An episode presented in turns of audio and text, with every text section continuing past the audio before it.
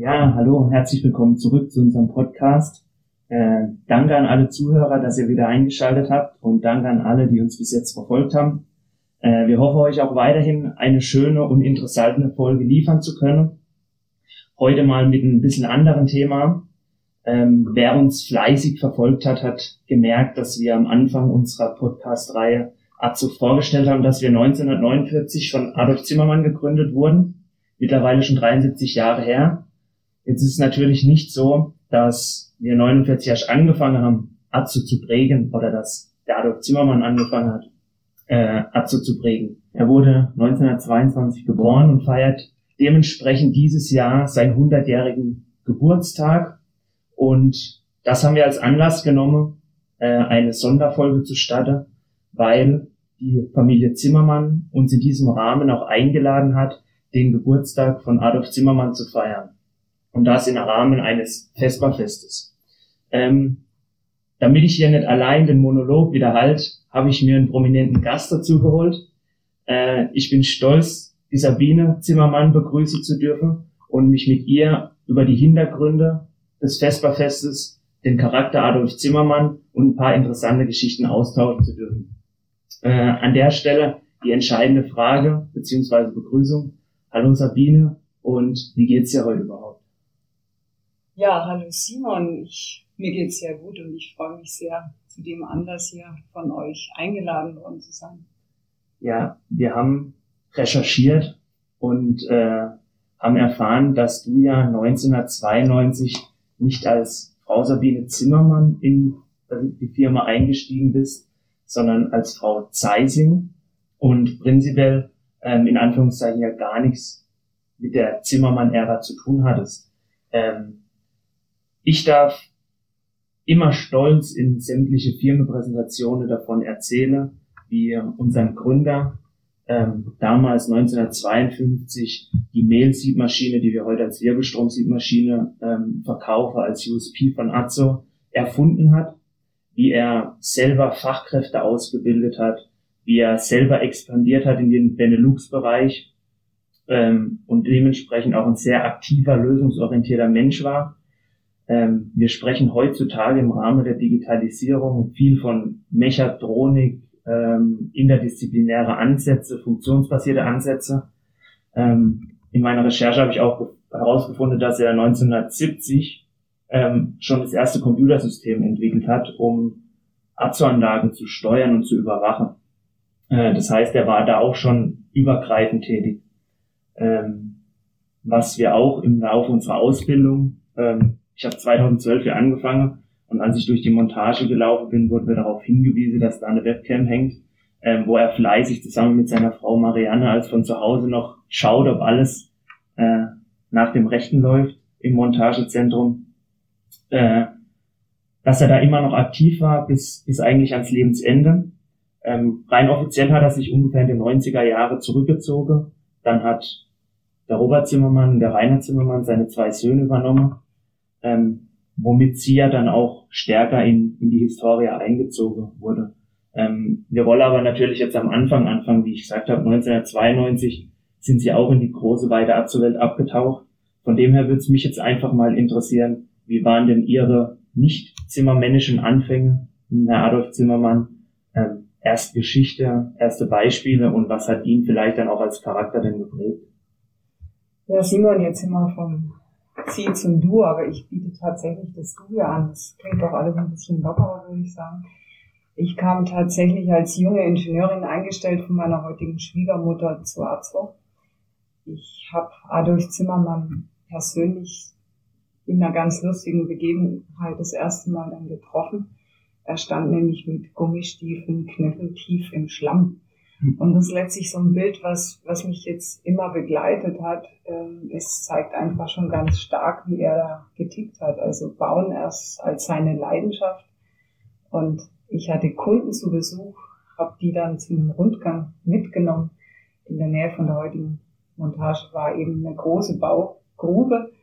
Er stand da eben drin mit den Gummistiefeln. Ich habe das gesehen und gedacht, es ist ja jetzt nicht wahr ich habe dann versucht, die Kunden auf ein anderes Thema zu lenken, habe hab halt was anderes gesprochen und irgendwo anders hingezeigt, aber Der eine hatte ihn dann leider erkannt, ist dann mit seinem feinen Anzug diese Leiter nach unten gestiegen, um Adolf Zimmermann zu begrüßen.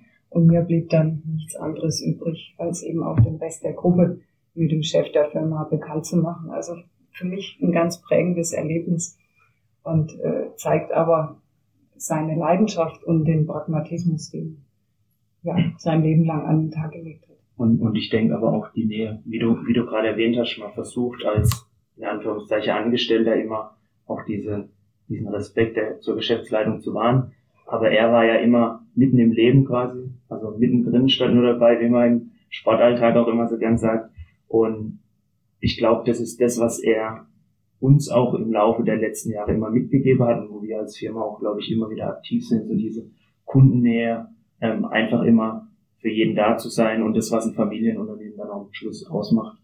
Vielleicht kannst du uns noch so ein paar Worte über seinen Charakter an sich erzählen, was, was er dem außerdem denn vielleicht noch so ausgemacht ja, Willensstärke würde ich da oben drüber schreiben. Und wenn man jetzt seine Frau fragen würde, sagt dann immer, Adolf hat immer seinen Willen durchgesetzt. Also von daher dieses ja unternehmerische Denken, dann auch wirklich in großen Maßstäben, wenn er eben gebaut hat, äh, jetzt zum Beispiel auch das große Bürogebäude, dann ist jetzt schon beim Bauen eine Platte, eine Bodenplatte vorgesehen, um eben eine Erweiterung zu machen. Also so sind ganz viele Gebäude entstanden und das zeigt eben auch dieses nach vorne gehen. Und wir hatten ja auch, weil du vorhin die Webcam erwähnt hast, also er hat quasi aus dem Rollstuhl raus den Bau der Montagehalle dann überwacht, weil ja keine Baupläne mehr da waren und wir sind ja auf ein bestehendes Fundament gegangen. Das heißt, die erste Schetthalle, die da in den 60ern gebaut wurde, wurde abgerissen. Viele haben dann gesagt, um Gottes Willen, wenn das der Adolf Zimmermann hört, dass da eine, die Halle, seine Halle abgerissen wird. Er hat aber komplett anders reagiert. Er hat nämlich gesagt, weg damit. Wir brauchen Veränderungen, wir wollen nach vorne gehen, ähm, Platz schaffen für Neues. Also dieses nach vorne streben und, und weniger in den Rückspiegel gucken. Hm. Ich denke, das ist auch was, was ihn absolut ausgezeichnet hat. Hm. Ja, ich glaube, das ist auch das, was man heutzutage immer wieder übertragen kann, dieses also ich glaube, man könnte, wenn, wenn er heute noch unter uns weile wird, sämtliche historische Dinge über zu fragen und er würde immer genau wissen, was wann passiert ist oder was wo am Standort irgendwo vielleicht vergraben ist. Also ähm, das Wissen war da wirklich überall verfügbar und ähm, auch, auch diese Veränderungsgeschichte, die, die lebe wir heute genauso. Also lieber mal was Altes fallen lassen und was Neues ausprobieren in, in, in der Hoffnung, dass es dann auch besser wird. Und das ist das, was er uns ja von Anfang an irgendwo mitgegeben hat. Ähm, Würde ich jetzt noch gern einhaken, also zum Thema vielleicht, ja, Veränderung, aber auch das Tüfteln. Ne? Also immer zu sagen, ich finde eine Lösung für eine Aufgabenstellung. Also das war letztlich auch der Ausschlag für die Siebmaschine. Genau. Der hat den Bäcker gesehen, jeden Morgen viele Stunden an einem mechanischen Handsieb und saß dann wortwörtlich, also es gibt Augenzeugen, vor dieser Bäckerei und habe gesagt, nee, das muss auch einfacher gehen. Also für uns sollte das vielleicht auch heißen, Lösungen der Kunde im Mittelpunkt, aber auch herausnehmen von Komplexität. Also einfache Lösungen, die dann aber den Kunden Nutzen bringen. So könnte ich jetzt heute auch zusammenfassen. Ja, das, was man wirklich braucht. Und ich glaube, das ist das, was ihn oder unterm Strich auch uns dahin gebracht hat, wo wir sind, dass man einfach mit den Lösungen, den funktionale Anforderungen, die man braucht, äh, dann einfach Schritt für Schritt weitergeht. Ähm, jetzt ist es natürlich so, dass wir, wie gesagt, ja dieses Vesperfest am nächsten Freitag, also wir haben jetzt heute Dienstag, an dem wir aufnehmen, das Fest steht am Freitag, den 29.07. an. Ähm, es wurde explizit nicht als Firmenfest, als Geburtstagsfest, als Jubiläum oder ähnliches äh, kommuniziert, sondern wirklich als Vesperfest. Ähm, bevor ich jetzt mit meinem gefährlichen Halbwissen erzähle, warum das so ist, äh, würde ich dich bitte vielleicht da noch kurz den, den Schwenk zu wagen, äh, warum wirklich explizit als oder die Vesper-Gemeinschaft eingeladen wurde, ähm, um den Ehrentag vom Adolf Zimmermann zu feiern. Da kann ich den Bogen auch wieder spannen zu früheren Jahren. Es war üblich, dass Adolf Zimmermann mal spontan gesagt hat, er kommt am Samstag, da muss irgendeine Wand eingerissen werden. Dann kamen die Leute, haben da gearbeitet und er hat halt einfach eine Kiste Bier gebracht und einen Ring Schinkenwurst. Mhm. Und selbiges ist passiert auf Heimfahrten von Montageeinsätzen etc. Also mit seinem Schweizer Taschenmesser, das er auch immer dabei hatte, wurde dann diese Wurst geteilt und ehrlich äh, mit dem Bier dann auch angestoßen. Und diese Art von ja, Wertschätzung feiern oder halt auch eine Woche abschließen. Heute wird, wir wollten ja zuerst Afterwork äh, Feier schreiben. Schönes Englisch. Ja, kam halt vom Marketing. Aber dann habe ich gesagt, nee, das würde ihn ja jetzt auch nicht so widerspiegeln. Und wir wollten dieses Fest auch einfach halten.